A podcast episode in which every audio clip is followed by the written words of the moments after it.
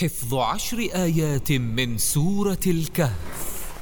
فتنة الدجال من أعظم الفتن التي ستمر بالأرض بل جعلها رسول الله صلى الله عليه وسلم مساوية لفتنة الإنسان في قبره أو أشد منها. قال عليه الصلاة والسلام فأوحي إلي أنكم تفتنون في قبوركم مثل أو قريبا من فتنة المسيح الدجال.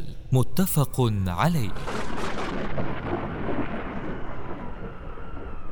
وعن أبي الدرداء رضي الله عنه أن النبي صلى الله عليه وسلم قال من حفظ عشر آيات من أول سورة الكهف عصم من الدجال أخرجه مسلم وفي روايات أخرى من آخر الكهف. الحمد لله الذي أنزل على عبده الكتاب ولم يجعل له عوجا. والآيات العشر الأول بينت قصة الفتية الذين اعتزلوا قومهم المشركين في الكهف.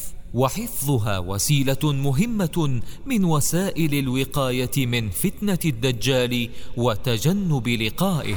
إنهم فتية آمنوا بربهم وزدناهم هدى. قال عليه الصلاة والسلام من سمع بالدجال فلينأ عنه. فوالله إن الرجل لا يأتيه وهو يحسب أنه مؤمن فيتبعه مما يبعث به من الشبهات.